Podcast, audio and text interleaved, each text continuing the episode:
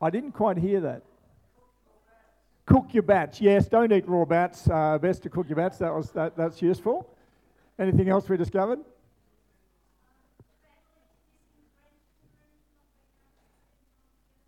Wow, it really underscored for us, didn't it, the importance of relationships and actually not just be able to talk on the phone or Zoom, as good as that is, but to be in the same space with someone. Yep, I saw a hand here. We'll take one last one. More people, well, I don't know about the stats on that, but certainly some people became more antisocial and more introverted. But what I noticed in our neighbourhood was that people started walking around the streets for the first time and started meeting the neighbours who they didn't previously realise even existed. I think universally, though, one of the things that it taught us is this the need to be flexible, to need, need to recognise that whilst we can have plans, plans can change and we need to be flexible. I ended up going to a wedding in Canberra that was originally going to be in Perth and then it was rescheduled to Adelaide and then Canberra. It was a great reminder, was it not, that we are not in control. Now, that is not to suggest for one moment that we shouldn't plan, that we shouldn't strategize or seek to use our time and resources well, nor does it mean that even if things can and do change, we shouldn't make plans. Indeed, I want to say we should make plans. But our plans are not always aligned with God's plans. And here's the question on view today How, as disciples of Christ, do we ensure that we are aligned with the Jesus plan? How do we make sure that as disciples of Christ, we are aligned with the Jesus plan? Acts 1 gives us the answer. Jesus' plan has always been that mankind, all of mankind, would come under the sound of the gospel and come to the position of repentance and faith and be redeemed. Let me take a step back and, and look at the bigger picture here God's plan. His plan for the salvation was for all mankind. He, his plan was that the gospel would go to every nation. Or to use the language of uh, chapter 1, verse 3 of Acts, his plan was for the kingdom of God. Now, you're probably aware Luke is the uh, author of Acts. This is his volume two. His volume one is just known as Luke or Luke's Gospel, the Gospel according to Luke. And Acts 2 then picks up the timeline, a little bit of overlap with Luke, but then it picks up from then where Jesus ascended into heaven. So these are the last words we have of Jesus before he ascended into heaven. And then Acts tells the story then of the gospel going out across the nations and the early church in those first couple of decades. Jesus, at this point in Acts chapter 1, had suffered, had died, just had been predicted many times. But just as was also predicted, Jesus had, after being dead in the grave for three days, risen again from the grave. And now he walks around with his disciples and he talks with them and he spends time with them. And we read in this passage here, he ate with them. So, what we know for sure is that dead people don't eat. Jesus is physically, bodily, literally alive. He appeared with his disciples over that period of 40 days after his resurrection, before his ascension, to demonstrate that he was alive. And that's why we celebrated at Easter fairly recently. He spoke to them during this period of time, during this 40 days, as he met with them. He spoke to them about the what next, the strategic plan. Well, kind of a strategic plan, not a strategic plan like uh, we might know it, or a five year plan, or, or nor is it like the Goulburn Mulwaree Council's Delivery and Operational Plan 2022 to 2023, which I had a look at during the week. Fascinating reading. Uh, I'm sure you've all um, had a good look at that. It's not that kind of plan. Nor is it a modest plan. It's quite an extraordinary plan, really, but it is entirely in accord with God's promises from the beginning of time. This is the Jesus plan about the coming of the kingdom of God. Luke reminds us in verse 4 that whilst Jesus was having a meal with his disciples, he outlined this plan. now, we need to note here this was not a bit of a suggestion from Jesus. This is not something, let's, uh, let me put this out on the table and we'll workshop it a little bit and get it up on the whiteboard. No, no, no, no, no. the, the word used here, let's be very clear, is this is a command from God. This requires obedience to God. This was something that needed to be understood and obeyed. But here we have what, in the first instance, looks like a pretty odd plan. About 100 years ago, I used to work in uh, the corporate world, and I worked for a couple of multinationals. And one of those was uh, part of the Mars Group.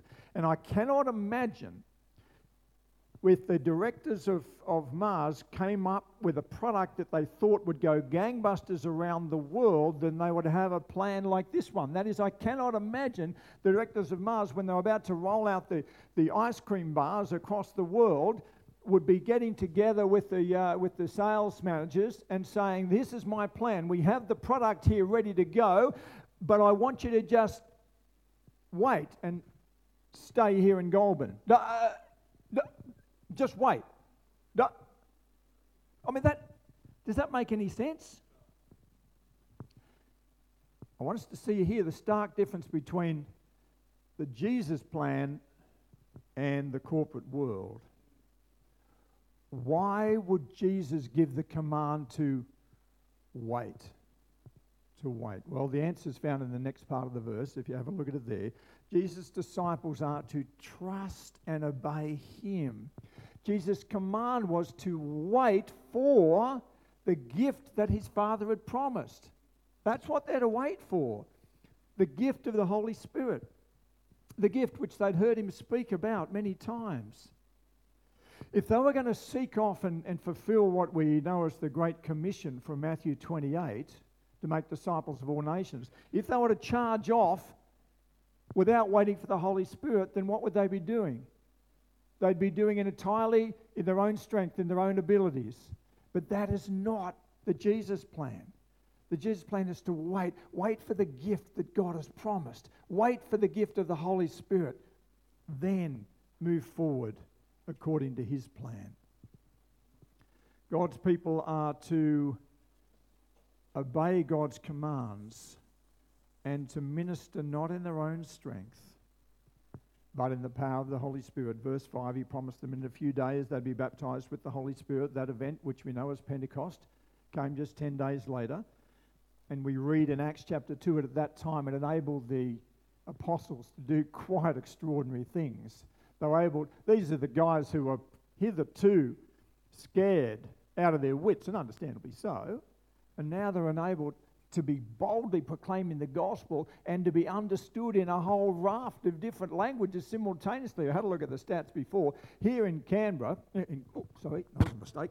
Here in, here in the city that's not the one I just said, but Goulburn, it is Goulburn I looked at. I don't know why I said Canberra. It's part of the Canberra Goulburn Diocese, you know that. The languages most commonly spoken in homes around here are number one, English, of course, Mandarin, Korean, Greek, Malay, and Arabic. Now imagine each of those people here this morning hearing me speak in English, but actually hearing in their own language, hearing in Arabic, hearing in Mandarin, hearing in Greek and Korean and Malay.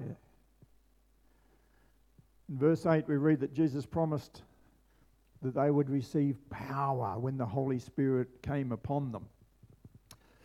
Now, I'm sure your uh, senior minister doesn't quote Greek here every week, but I'm just going to give you one word. The Greek word is dynamon here, from which we get the English word. Have a guess? Dynamite, yeah. And what do we know about dynamite? It's powerful. It's not some obsequious little power. This is an extraordinary power. And that's what was promised. It is that extraordinary power that would enable them as followers of Jesus to be witnesses initially in Jerusalem, but then into the neighboring areas of Judea and Samaria, and then ultimately to the ends of the earth. In these early chapters of Acts, we see that the world is coming to Jerusalem. Has anyone here been to Jerusalem? Raise your hand. No one. Yeah, a few people been to Jerusalem. Fabulous city, isn't it? A very interesting place. You can understand why people would want to come to Jerusalem the city of David, the, the Mount Zion, the city on a hill. You understand why people would want to go there. It was the center of the kind of known world for them there. And there in Jerusalem at the first Pentecost, they heard the gospel. And in the power of the Holy Spirit, thousands of people responded to the gospel. The apostle Peter preached a sermon, a cracker of a sermon it must have been. 3,000 people became Christians on that day. Paul, is that above? That's the standard here. That's about what we expect. Yep, okay. See how it goes. So, right, that quite extraordinary thing going on. And then we read the Copernican revolution of global mission, if I can put it that way, came a little while later. We read in Acts chapter 6 that Stephen gave this brilliant sermon.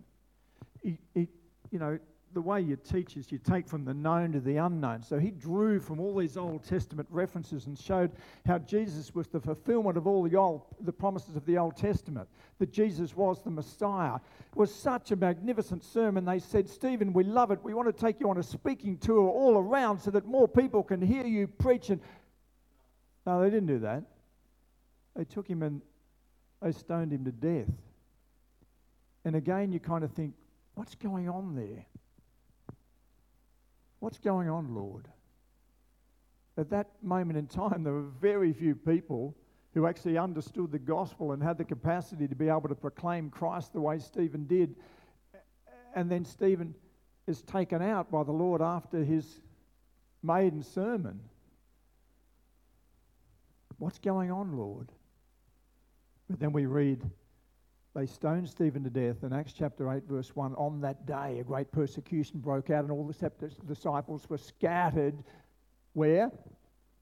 From Jerusalem to Judea and Samaria and across the known world. So, in God's economy, the stoning of Stephen was exactly in accord with God's plan. The mission then moved from being a centripetal one, that is the force kind of coming into Jerusalem, to, and I hope I've got my science right here, to a, a centrifugal where it's being flung out. Because all the disciples then were scattered. They had the gospel and they were scattered, and they took the gospel out to the ends of the earth. Now, the church has at times fallen into the error of operating as if our mission mandate is fulfilled if we simply build churches on top of a hill and ring a bell and say, People, once you come. Don't hear me wrong. Having ch- buildings is important. It is. But the mandate we have, friends, is to go out. I wonder, did the first century disciples do that which they were instructed to do. Did they do it? Answer yes, an emphatic yes. How do we know? Well, without wanting to be at all unkind to you good people in Goulburn, from the New Testament perspective of the early church, this is the ends of the earth. Is it not? And yet, here the gospel has come now more than a century ago from Jerusalem, Judea, Samaria, to the ends of the earth. Those who took the gospel to those places, they ended up in England. And if you watched the coronation service last night, you see uh, and were reminded, of course, that the gospel was there in England. And, and they put evangelicals on the boats that came out to here a couple of hundred years ago to establish the Anglican church here, that the gospel would come to Australia.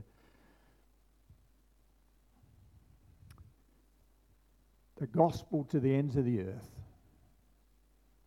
even to the ends of the far reaches of Australia. You see, and this is entirely in accord with the BCA mission that we would take the gospel not just to the cities, but to the regional, rural, and remote parts of Australia, places like Roxby Downs in South Australia and, and Exmouth in Western Australia and Kununurra up there in uh, Northern Territory and, and to Cowra with your support. The BCA mission is entirely in accord with the Jesus mission.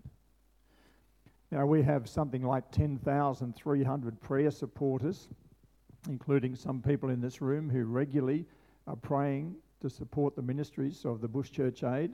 Thank you for those of you who have been praying so assiduously. The Lord has heard those prayers, obviously. Can I encourage you, if you're not, then uh, join us in prayer to support the ministries of the Bush Church Aid as we seek to take the gospel to the ends of the earth. If you open up uh, today's prayer notes, you would see there that we've got the, the deputationist in Western Australia, and you've got Dennis and, and Valda Taylor doing great ministry amongst Indigenous people in Western Australia, the First Nations ministries there. Trusting in the Holy Spirit, thousands of people are praying and regularly giving to support the BCA mission. Not because it's the BCA mission per se, but because it aligns with the mission that we have from the Lord.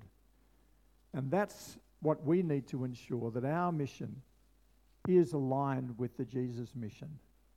So, St. Nicholas must continue to strategize, continue to plan to reach the many people of Goulburn who do not yet know Jesus as Lord and Saviour. But whilst you must continue to strategize and plan, you must not rely upon those strategies and plans, but rather rely upon the power of the Holy Spirit that the Lord promised to his followers prior to his ascension. Let me finish this morning with a word of encouragement. Now, I know each place has its own unique character, and Goulburn is different to the other place I inadvertently mentioned before, and different to other big cities around, and that sort of thing. I absolutely understand that. But they did some surveys across Australia back in 2020, and I found, I must say, the results a little bit uh, surprising. So the question raised was uh, how many people would accept an invitation to come to church if asked by a friend or family member? What proportion of people would accept an invitation to come to church if asked by a friend or family member? Now, maybe I'm a half glasses half full kind of guy, but I thought the proportion would be pretty low. The stats show that 37% would say yes. 37% of Australians said if you asked a friend or family to come to church, they would say yes. Another 15%, 15% of people said, yeah, I'd be open to the idea. That's a half. People said they'd come to church they said a couple of things were important. One is that the, the, you're enthusiastic about the invitation and that they felt they'd be welcomed well if they did accept the invitation. Now, that's not hard, is it? That's not hard to make sure we've got welcoming nailed and doing a great job from my experience this morning. And we're enthusiastic about making an invitation. Be encouraged, friends. The Lord is at work. I reckon in a well connected community like this, you'd, you'd be at least average, if not above average, in terms of the response that you would get. What we can know, putting aside the stats, we can know this. Inviting people to come to this church where they're going to hear the saving message of Jesus is entirely in accord with the Jesus plan. Who are you going to invite next Sunday? Let's pray. Our gracious God and Heavenly Father, we do thank you for your gospel, the gospel that is planned for the salvation of all mankind. Father, we pray, please, that you would give us a boldness and give us courage and give us wisdom as we seek to plan and strategize, but as we seek to invite people to come under the sound of the gospel so that people right across this nation can hear this good news of Jesus.